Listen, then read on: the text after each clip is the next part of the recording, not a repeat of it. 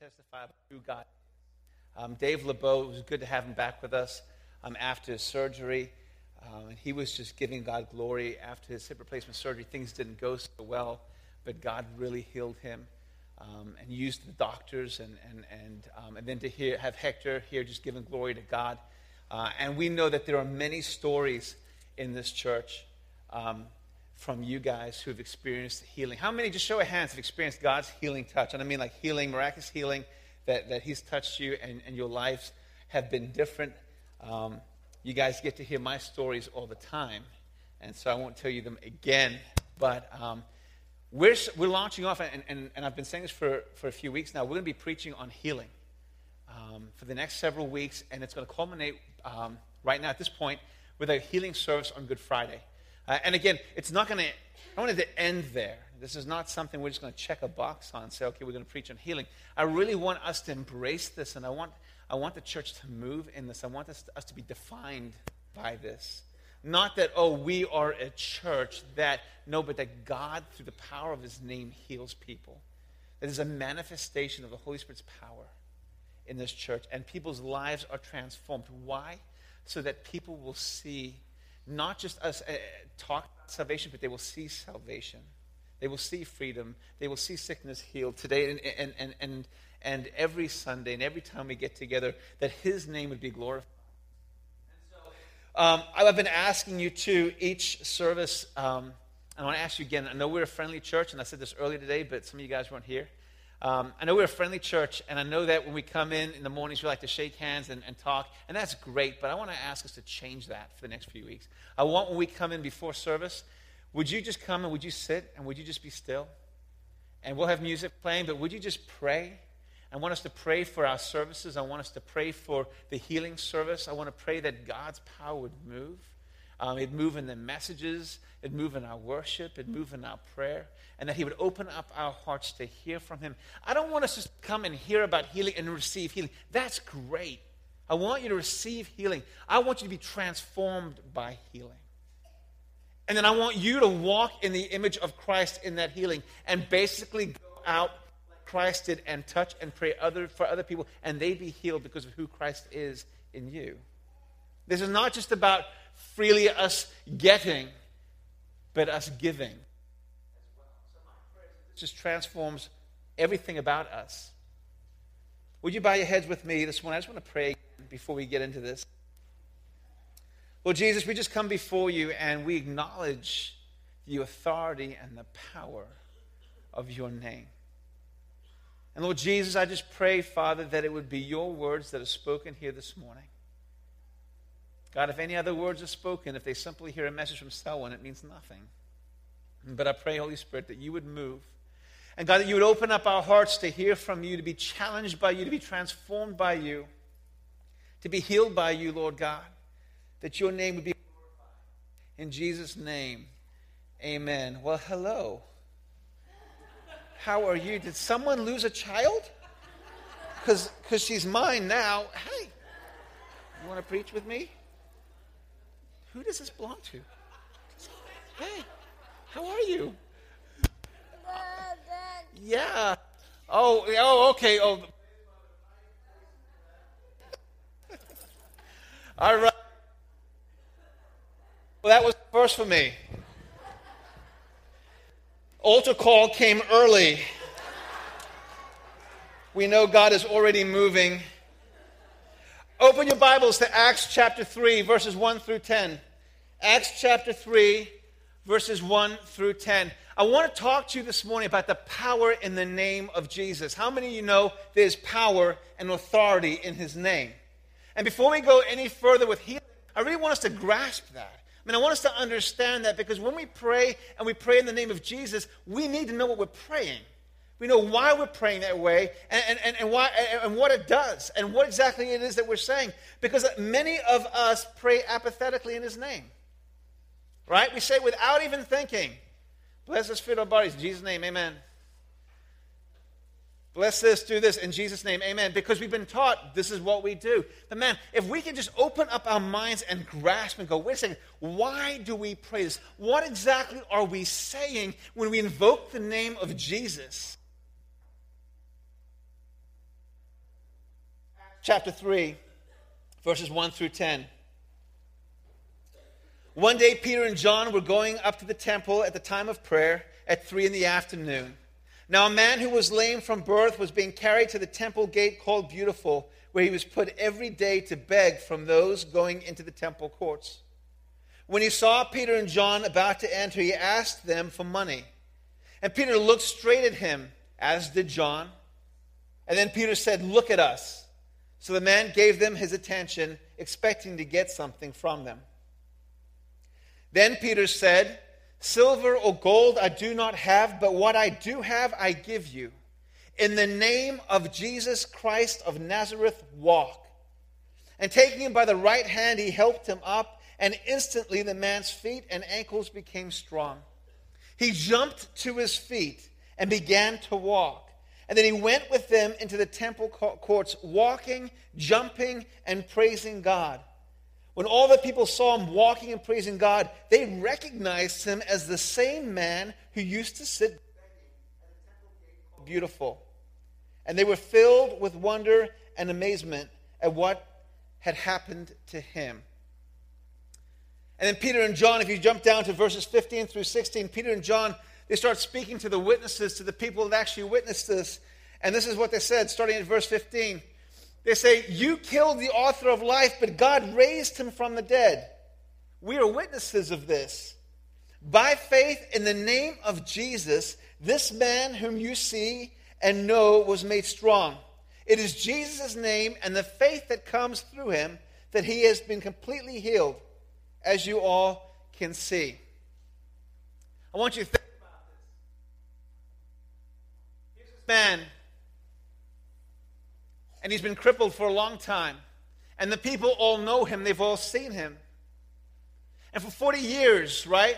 40 years he's been this way.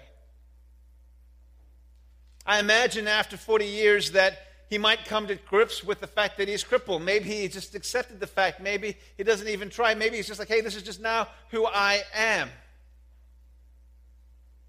And I think if we're honest with ourselves, the same thing can happen with us sometimes. That we can look at our circumstances and, and, and we can go, you know what, maybe I'm, this is just who I am. This is the sickness that I'm in, or this is the heartache that I carry, or because of this abuse, this is just the hurt that I feel. This is just the way it's been. And so we still walk in bondage, and we still walk in sickness, and we still walk in so many ways because we've kind of accepted the fact. And so here's this man, he's been there for many years, and he sees Peter and John coming. And what he asks them for is for money. But what he receives is far greater than finances.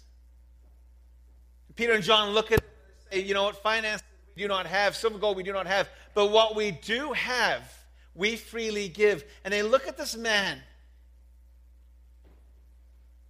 They look at this man and they say, in the name of Jesus Christ, stand up and walk. And instantly, instantly this crippled man. And I imagine, you know, people who can't walk after years, their legs begin to deteriorate, the muscles begin to, to shrink, and their legs become like nothing. Instantly, this man's legs were strengthened, and he jumped to his feet.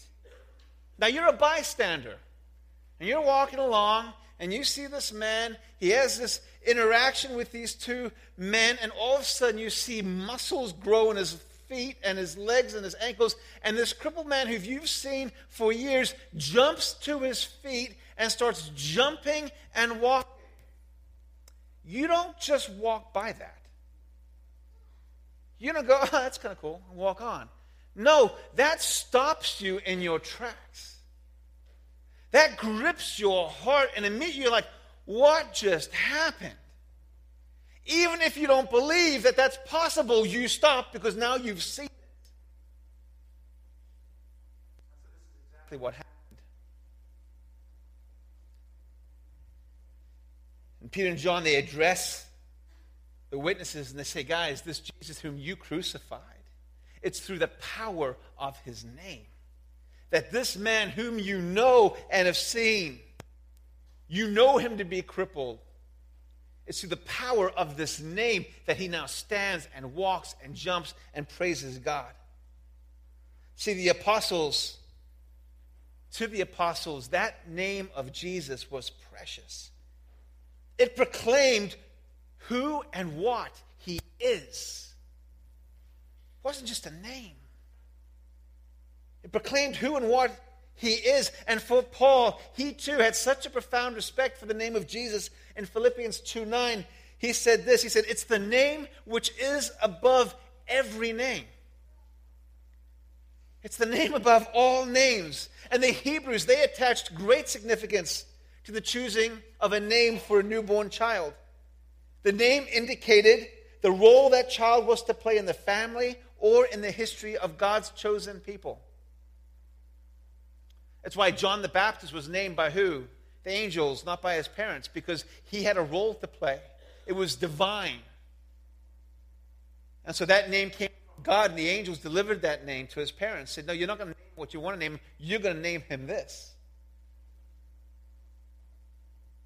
Francis MacNutt writes this too. He says, It's of little wonder then that when God came to dwell among us, he chose a name that would indicate both who he was and what his mission would be. And we see the same thing, right? In Luke chapter 1, verse 32, the angel Gabriel, he appears to Mary and he says, You are to conceive and bear a son, and you must name him Jesus. This is so important that, that, that this name is going to come. Not just the child is coming from heaven, but the name is coming from heaven. Because this, this child was being identified in the very name that he was given by his name, you're going to understand his character. You're going to understand who God is. And in his name, this is going to be made clear.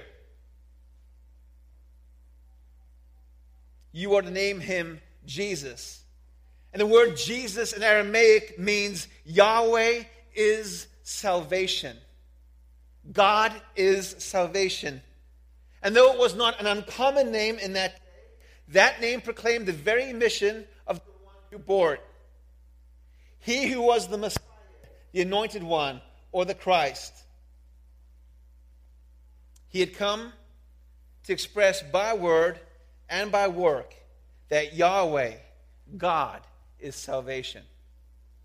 The name Jesus means the salvation of God. And I'm going to pause here real quick. Roy, can you get me some batteries? Because my mic is going in and out. And if I'm distracted by it, Sorry, guys.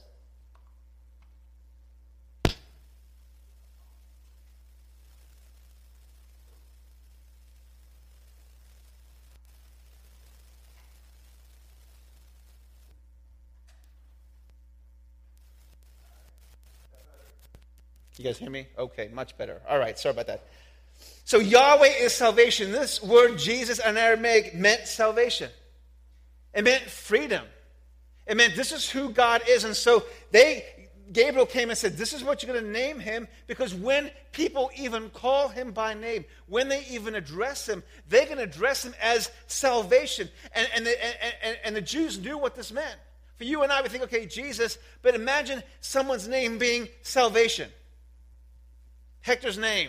Hey, it's salvation. When you think of that, every time you address them, salvation, the meaning of that, you're confronted with the meaning of that. And so he was given this name because he had come to express by word, but not just by word, not just by speaking, but also by work, that Yahweh, God, is salvation. See, there was going to be a demonstration. Wasn't just going to come and preach about it. How he would move, how he would live, how he would interact with people would declare salvation. Because when he interacted with other people, when the sick encountered him, when those in bondage encountered him, when the demon possessed encountered him, they were liberated and they were freed. And it wasn't just their soul spiritually that was healed, it was everything about them that was healed body, soul, spirit. The name Jesus means salvation of God. And so the angel comes, You're going to have boy, and you're going to name him salvation because this is who he's going to be, and this is the role that he's going to walk in. And in this name, he is a reflection of God. He is God. He is God with flesh, and by him you will know God. And the way he moves and loves, you will know God and see God. You won't just hear God, you will experience God by his name. And God began to speak to the prophet Isaiah way before Jesus even came. And God began to describe himself and who Jesus would be before they even knew the name of Jesus. He began to describe the character of God, the character of the Messiah who was coming through the prophet Isaiah. And the prophet Isaiah wrote this Isaiah 35, verse 4 through 6. He says, Say to those with fearful hearts, Be strong and do not fear. Your God will come. And he will come with vengeance, with divine retribution. He will come to save you. Then will the eyes of the blind be opened and the ears of the deaf unstopped. And then will the lame leap like a deer, and the mute tongue shout for joy. In Isaiah 42, 6 through 8, the prophet writes, I will take hold of your hand and I will keep you and I will make you to be a covenant for my people and a light for the Gentiles. To open eyes that are blind, to free captives from prison, and to release from the dungeon those who sit in darkness. All of this being said, all of this being a description of Jesus Christ before he even entered this world. Isaiah 53, 4 through 5. Surely he took up our infirmities and he carried our sorrows. Yet we considered him stricken by God, smitten by him, and afflicted. But he was pierced for our transgressions, he was cursed for our iniquities, and the punishment that brought us peace was upon him. And by his wounds we are healed.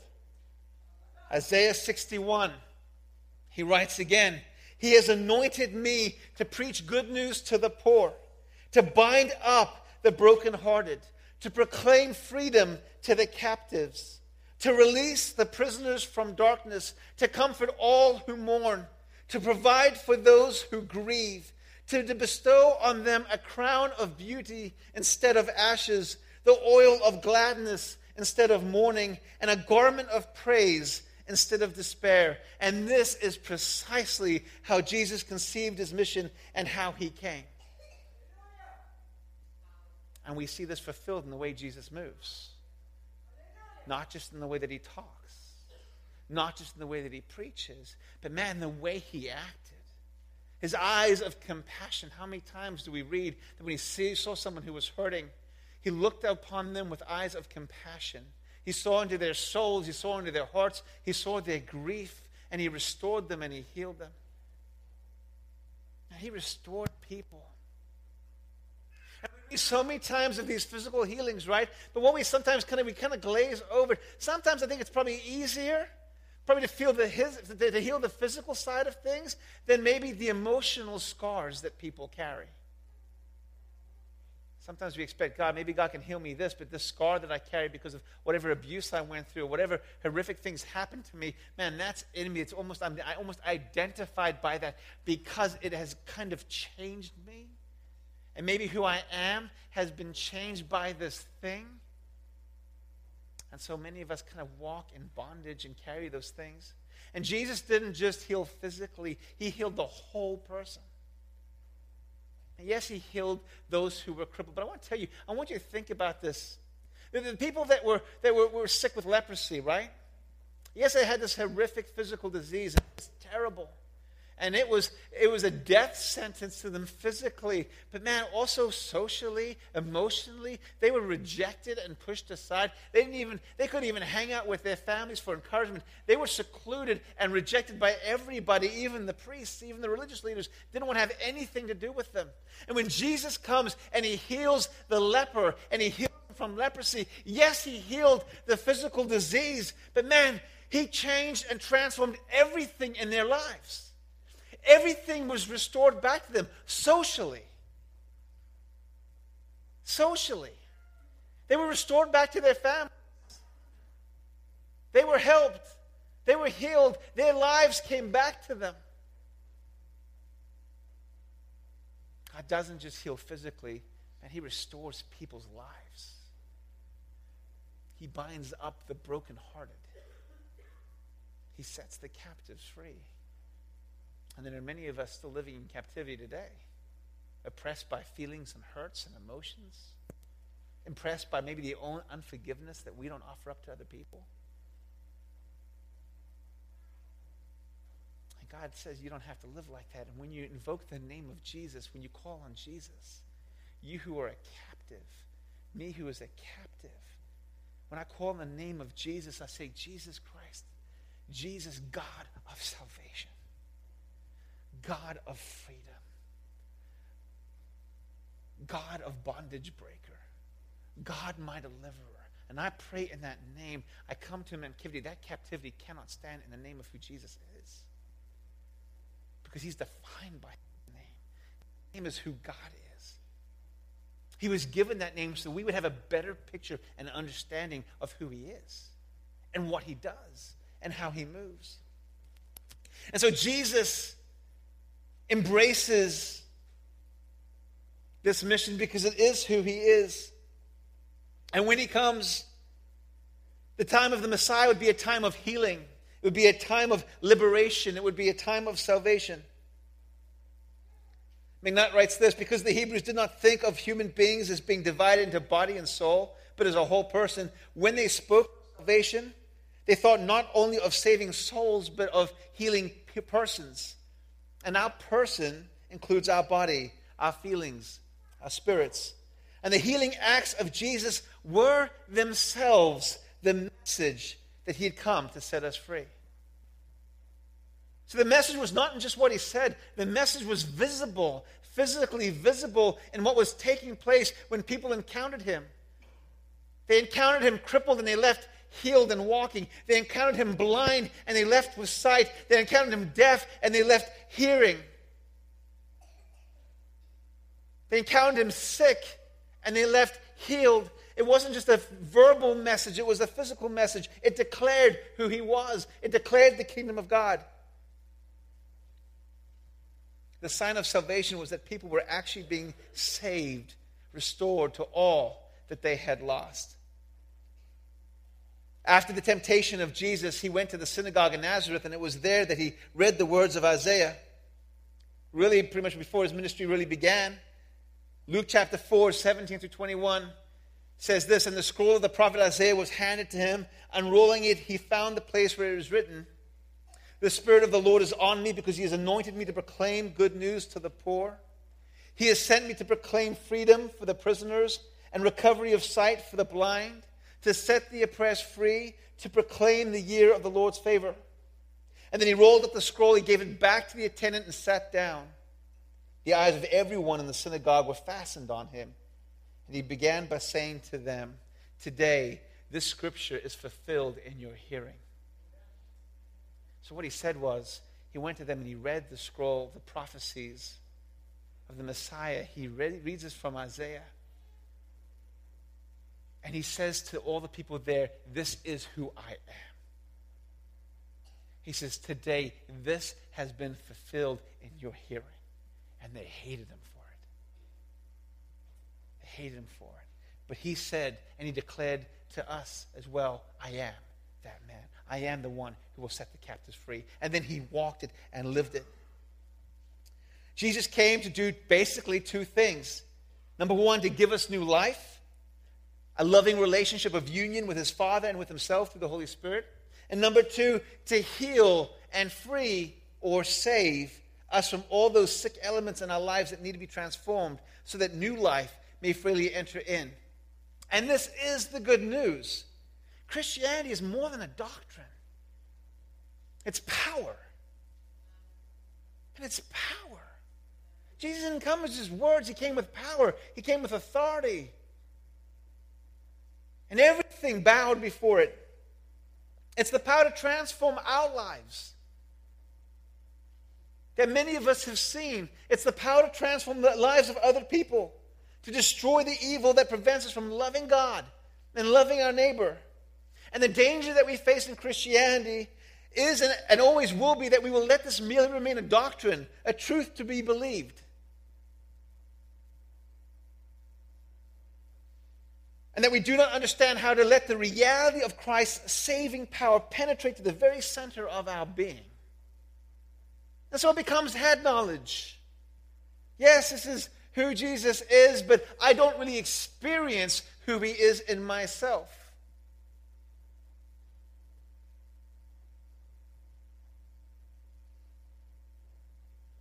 The gospel of Christ is a gospel of power. The early church grew and grew rapidly. Why? Not simply because words were preached, because they saw a power and the demonstration of God moving. Go back to that man. 40 years, he's been crippled. He encounters Christ through Peter and John, and instantly his legs are restored. And a man who has been crippled for 40 years jumps to his feet and is praising God. I don't care how skeptical you are, you can't walk by that when you see that. And that's exactly what happened.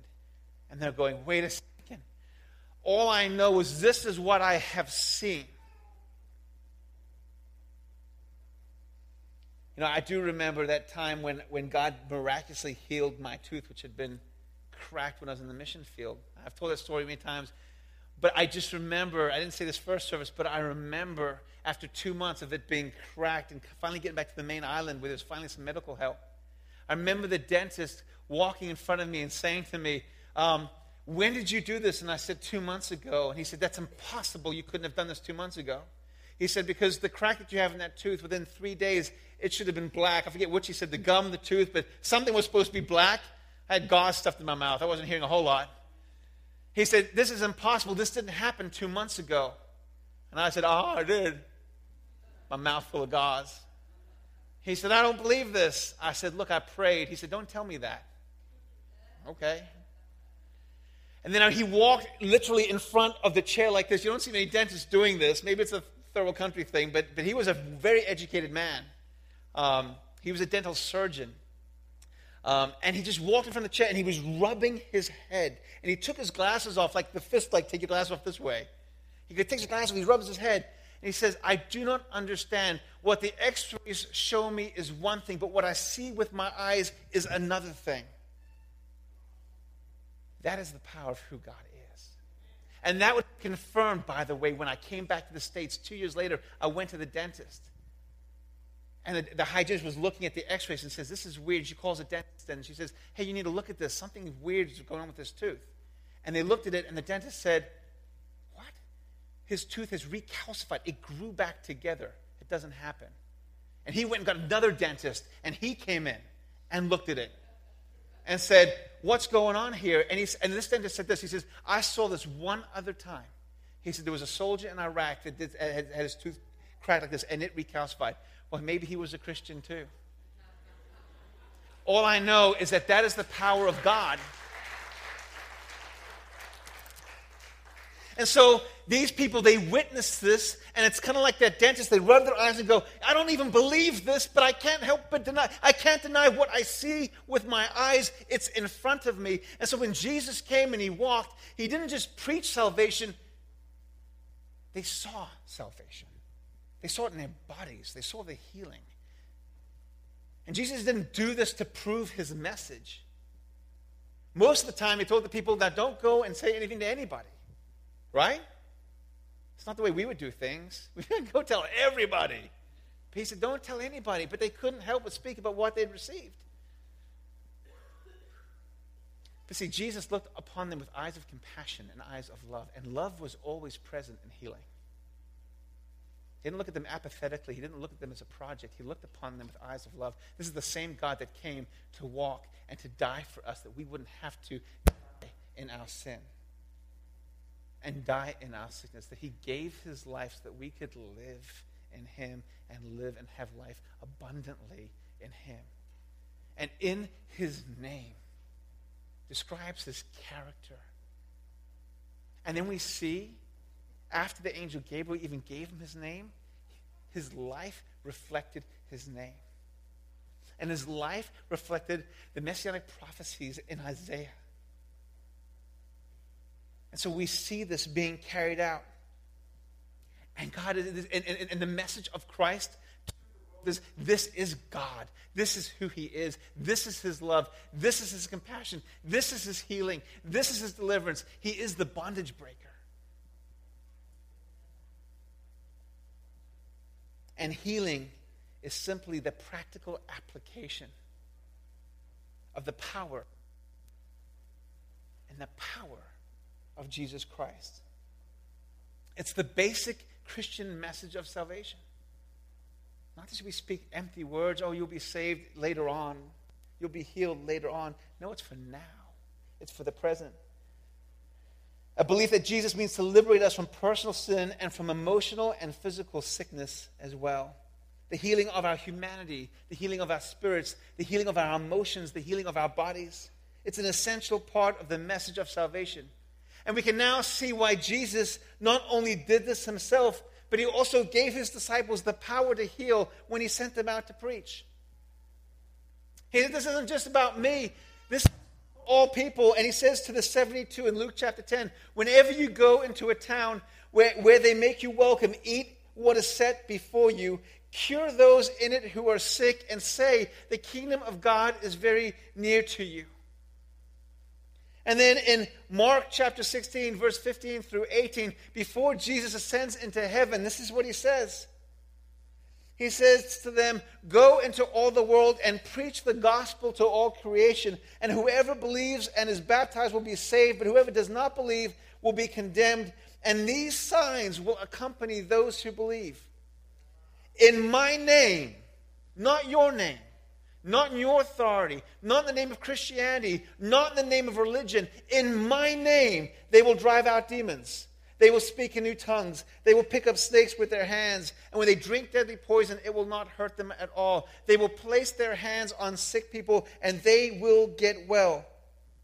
And Jesus said in John 14, verse 12, Very truly I tell you, whoever believes in me will do the works I have been doing. They will do even greater things than these because I am going to the Father. And Jesus says to them, Freely you have received, freely give. Freely you have received, freely give. Each of us here, hopefully, and if you haven't, this is for you, and you can. Each of us here have received forgiveness for our sins. If you've accepted Christ, if you've confessed and repented from your sins, He's forgiven you. Some of us here have received some physical healings. Some of us here still need healings. Some of us need physical healings. Some of us need emotional healings. But I want to ask you something. He says, freely give because you have freely received. It's very easy to freely receive, it's very hard to freely give.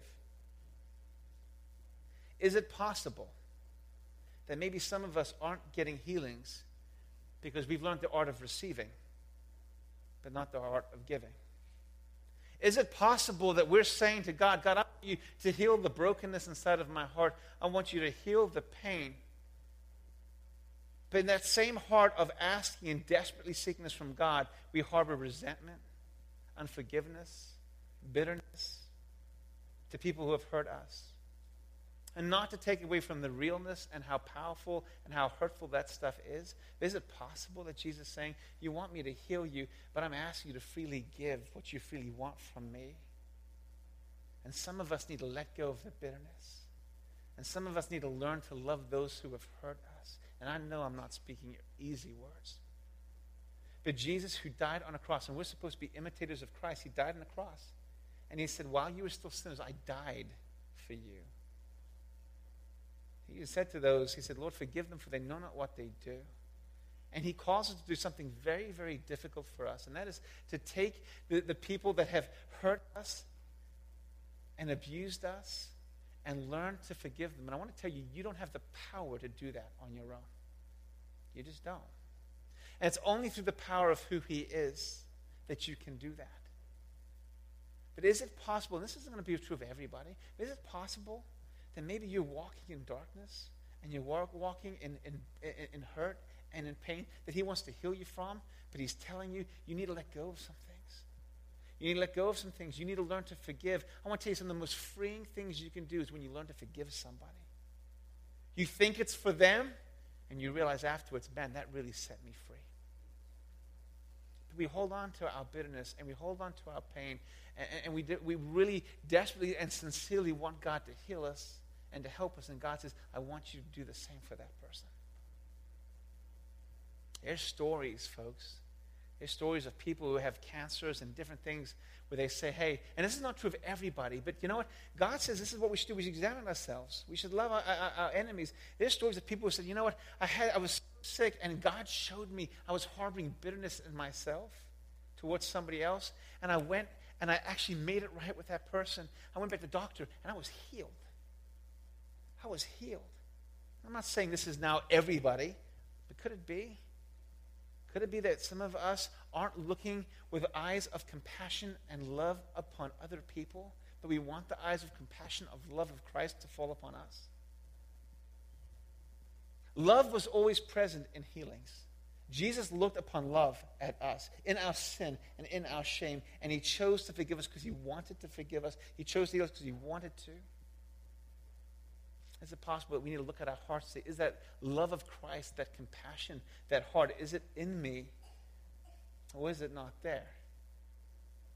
And then if you've realized, man, maybe, maybe I don't reflect Christ in that same love and that same compassion, maybe we need to say, you know what, God, before I come to you and say, I come to you in the name of healing. I come to you in Jesus, the name of salvation, in the name that is forgiveness, in the name that is bondage breaker, in the name that sets the captives free. Before I come to you in that name, I need to learn to set the captives free. I need to let, learn to let go of the people I hold in bondage because of things they've done to me. And in that, guess what? There's healing in that alone when you learn to do that. That's another message.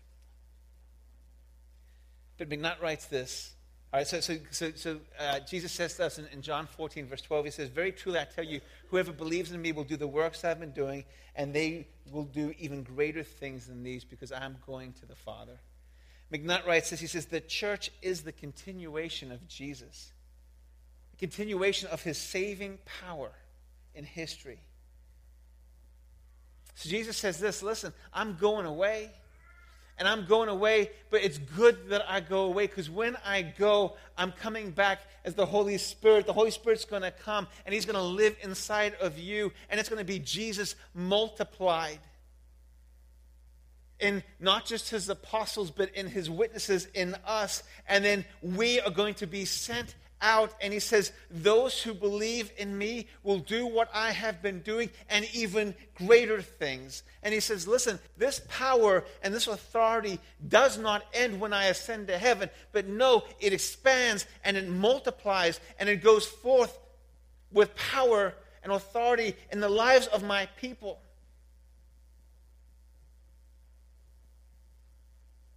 in the lives of us.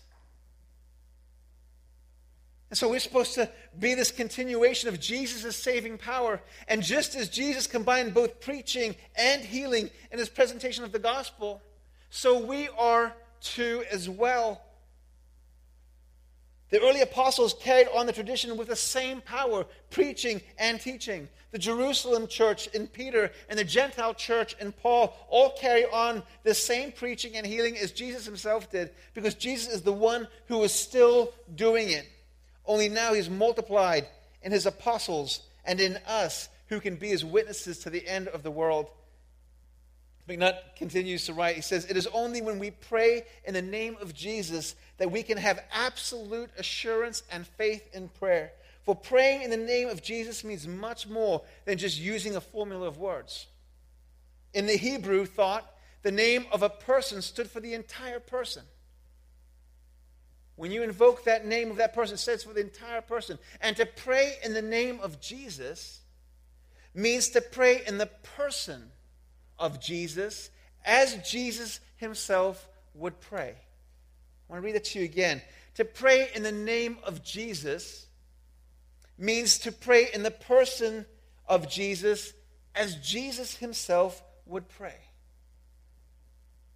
To pray in the name of Jesus means that we must put on that mind which was in Christ Jesus, the way we see people and situations as Jesus does, and then speak with the power and the authority of Jesus. And give us hearts, God, that see your people the way you see them. Give us eyes to see the broken and not to reject them and not to be bitter towards them and not to be angry at them because they're failures, but to see them through eyes of compassion and love. And when we see them through eyes, the same eyes that Jesus sees them, through the heart that Jesus has, through eyes of compassion and love, that when we pray for them, we're not praying, oh, heal the sinner. We're saying, God, heal this soul and heal this broken heart and heal this person. I have found that, you know what? In ministry, it's easy to look at people and the way they act and be offended. You know what I found? Is when I actually look more into their lives. And I found this to be so true. I look into their lives and I go back, especially the ones, the stories that I know, and I go, man, this person was hurt here, and this person was abused here. And you begin to see, man, all of the hurt they've been through. And then when you get to their actions, now you go, man, praise God see how far they've come. I see what God is doing. It changes and transforms the way you see people. It transforms your heart. It's amazing to see what God does with people. I have a front row seat to it, and it's a blessing to see. I love watching transformation processes. And I love having just a, a small role of just doing this. That's him. That's all I do. It's go to him. That's my job. Go to him. He did it. Go to him. And getting to see them embrace not me, not my message.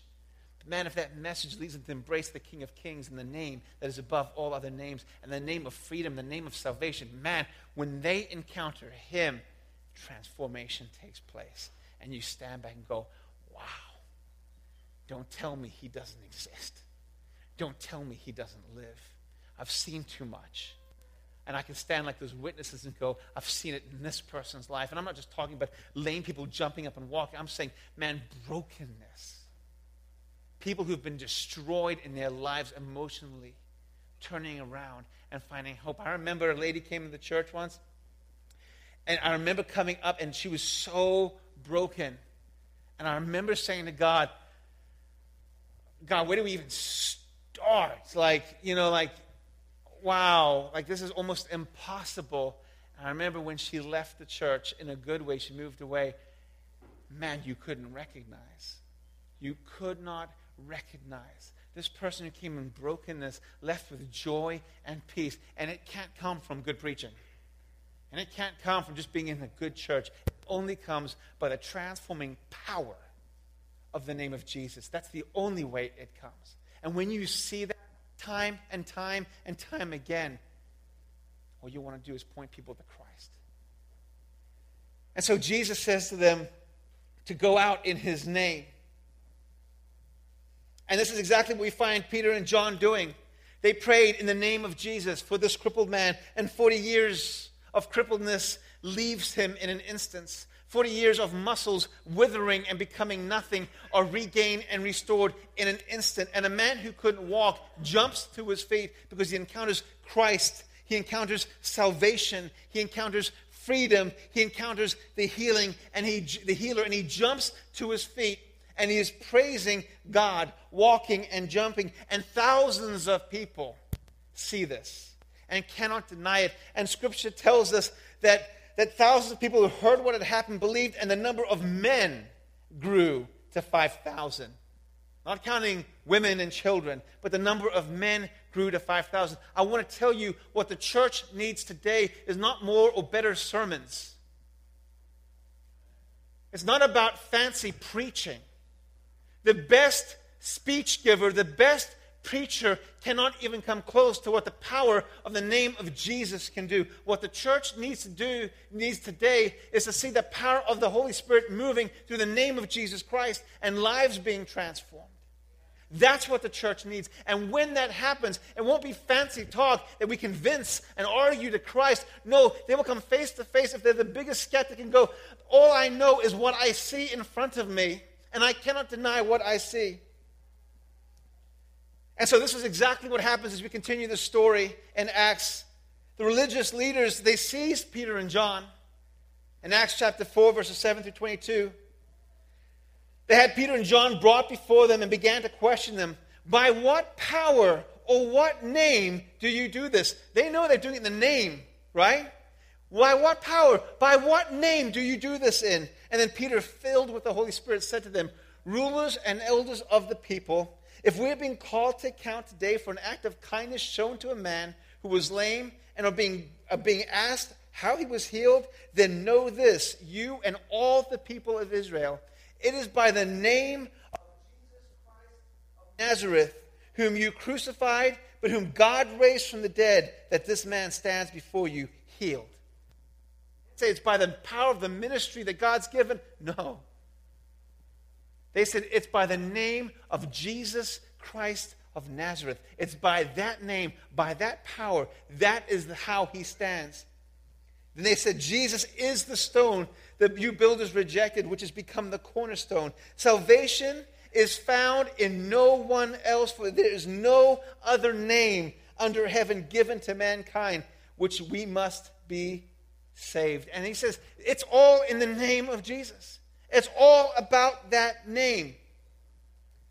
Verse 13 When they saw the courage of Peter and John, and they realized that they were unschooled, ordinary men, they were astonished and they took note that these men had been with Jesus. I want to pause right there. They took note. These unschooled, uneducated men, the only thing that we can realize and come to grips with is, is they had been with Jesus. Man, let that be said of us. Man, let that be said of us that all they can say is, all I know is they hang out with Jesus a lot. That's all I can say is, and they're not just in church, but man, they are preoccupied. They're in love with Christ. They hang out with Jesus. Let that be said of you. Let that be said of me. Let that, let that be, be, be what the skeptics say. All I know is these people, they hang out with Christ. Verse 14, but since they could see the man who had been healed standing there with them, there was nothing they could say. He was in their presence. The same man they had seen crippled. What are they going to say? This didn't happen. So they ordered them to withdraw from the Sanhedrin, and then they conferred together. What are we going to do with these men? They said. And everyone living in Jerusalem knows they have performed a notable sign, and we cannot deny it. But to stop this thing from spreading any further among the people, we must warn them to speak no longer to anyone in this name. Not just stop preaching, don't speak in this name. They're recognizing, man, there's, there's something in this name. There's something in this name, salvation. Verse 18. And then they called them in again and commanded them not to speak or teach at all in the name of Jesus. But Peter and John replied, Which is right in God's eyes, to listen to you or to him? You be the judges. As for us, we cannot help speaking about what we have seen and heard. Pause there. That is the story of Christianity. We cannot help but speak of what we've seen and heard. Those witnesses who saw that man jump up, if they weren't Peter and John, they cannot help but speak of what they've seen and heard. You cannot help but speak of what you've seen and what you've heard. This is why Jesus coupled his preaching with healing. It was one and the same. It set the captives free.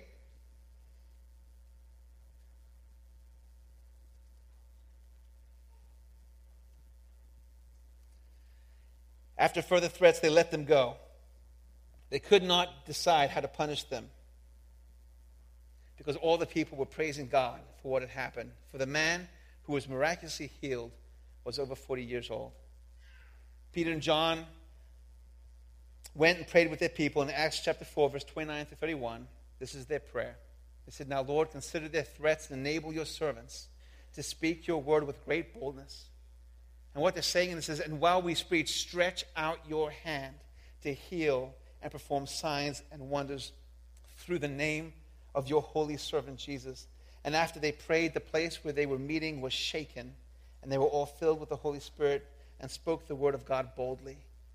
The church is the continuation of Jesus' saving power in history. Just as Jesus combined both preaching and healing in his presentation of the gospel, And just as the early apostles carried out that tradition with the same power, God has called us to do the same. James 5 14 through 16 says this Is anyone among you sick? Let them call the elders of the church to pray over them and anoint them with oil in the name of the Lord. And the prayer offered in faith will make that sick person well. The Lord will raise them up. Again, John 14 12 says, Very truly I tell you, these are Jesus' words. Whoever believes in me will do the works I have been doing, and they will do even greater things than these because I am going to the Father. We're focusing on healing. We're going into a healing service on Good Friday, and I want us to pray, and I want us to fast. That what people come to is not just a healing service, that people don't just come to receive but Man, what they receive is an encounter with Christ, an encounter with the power of the Holy Spirit through the powerful name that is above all other names, the name of Jesus Christ. And in that encounter with Him, there would be a demonstration, a manifestation of that power through healing healing physically, healing mentally, healing emotionally, healing spiritually. By the authority and the power of the name that is our salvation, of the name that is our freedom, that the name that is bondage breaker, the name that is above all other names, the name of Jesus Christ.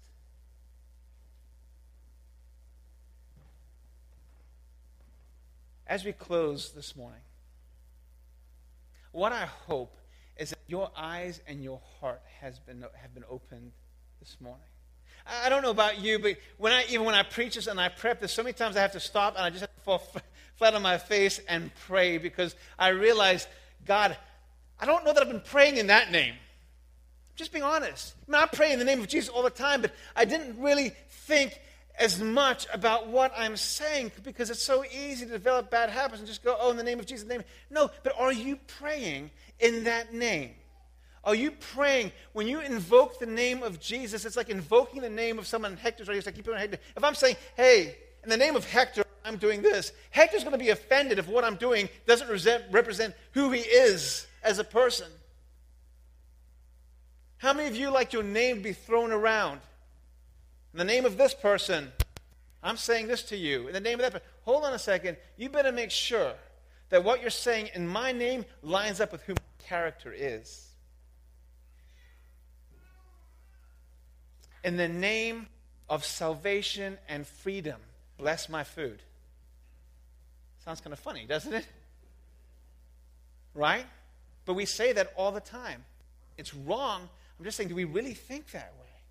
Man, my hope is that when we pray, when we call on the name of Jesus, man, we're saying, man, in the name of the person of who Jesus is and who he represents, in the name of salvation, in the name of bondage breaker, in the name of freedom giver, that's the name that I stand in. And it's not like I'm standing here in myself, I'm standing in for him on his behalf, and I'm saying in his authority and his power to those that I'm praying for be healed, be delivered, be set free, be at peace, be restored. Because that's what we do. There is power in the name of Jesus. And before we go any further with healing, we need to know that when we come and we pray in that name, this is what we're doing. And we can come in confidence with authority, knowing that we stand not in the power of someone, on the power of some super spiritual person, but in the power in Jesus Christ. And yes, we have questions. And yes, I've seen my tooth healed, and I've seen other people I pray for that haven't been healed. And no, I'm not God. And no, I don't have all the answers. But I know this that God who loves can see things that I cannot see. He can see into the depths of hearts, and He knows what He's doing. And His command to us hands on those who are sick and to pray for them. And that's what we're going to do. And we're going to trust Him, and we're going to pray our hearts out, and we're going to trust that there'll be a manifestation of the Holy Spirit's power through the amazing name of Jesus Christ. Will you stand to your feet with me, with me this morning? We're going to close in prayer. These altars are open. I want to ask some of our deacons to make themselves available to pray with people. This is not a big drive now. I mean, I don't want you to leave without being prayed for. If you're sick, we want to pray for you. But I also want you to just be in prayer and to be focused on, on that Good Friday healing service, that God would move in a special way. Would you bow your heads? Lord Jesus, in that name that is above all other names, in that name that gives us an idea of the love and the compassion of who you are, who God is. God, I thank you that you loved us so much that you wanted us to know your character and to see who you are, Lord God. And so you came in, in, in earthly form. Your word became flesh. You became flesh and you dwelt among us. And in your walking among us, Lord God, you set the captive free and you healed the sick, and those who were tormented were set free, and those who were in bondage, Lord God, were released, Lord Jesus. And God, we just come before you, and God, we stand in the name of Jesus, the name of salvation, and we say thank you for your mercy and for your grace and for your love. And God, we want to be good stewards of that, Lord Jesus. And you said to us, freely you have received, and freely you must give. God, we ask you to forgive us. God, for the bitterness that we've held against those who have sinned against us. God, for the, for the hatred that maybe we harbor towards other people, for the unforgiveness, whatever it may be that consumes us. God, would you forgive us? And Holy Spirit, through your power, would you change that in us? God, would you give us soft hearts, God? Would you give us the ability to see people through your eyes, eyes of love, eyes of compassion, Lord God, not because they deserve it, because, Lord God, that's how you look upon us. Jesus, would you come and would you heal us? Our brokenness, our sickness, our hearts. And God, would we be healers in your name to those who are around us? But we recognize that we are. Your ministry continued, God. Use us to bring glory to your name, to set the captives free. And God, let us not be wounded ministers, Lord God. Let us be restored, healed witnesses who don't move in brokenness, but we move, Lord God, having been healed and touched by you. That when people see us, they will see you. We ask this in Jesus' name. Amen. Folks, these altars are open. If you want to pray, we love you guys. God bless, and we'll see you next week. Please continue to pray and fast.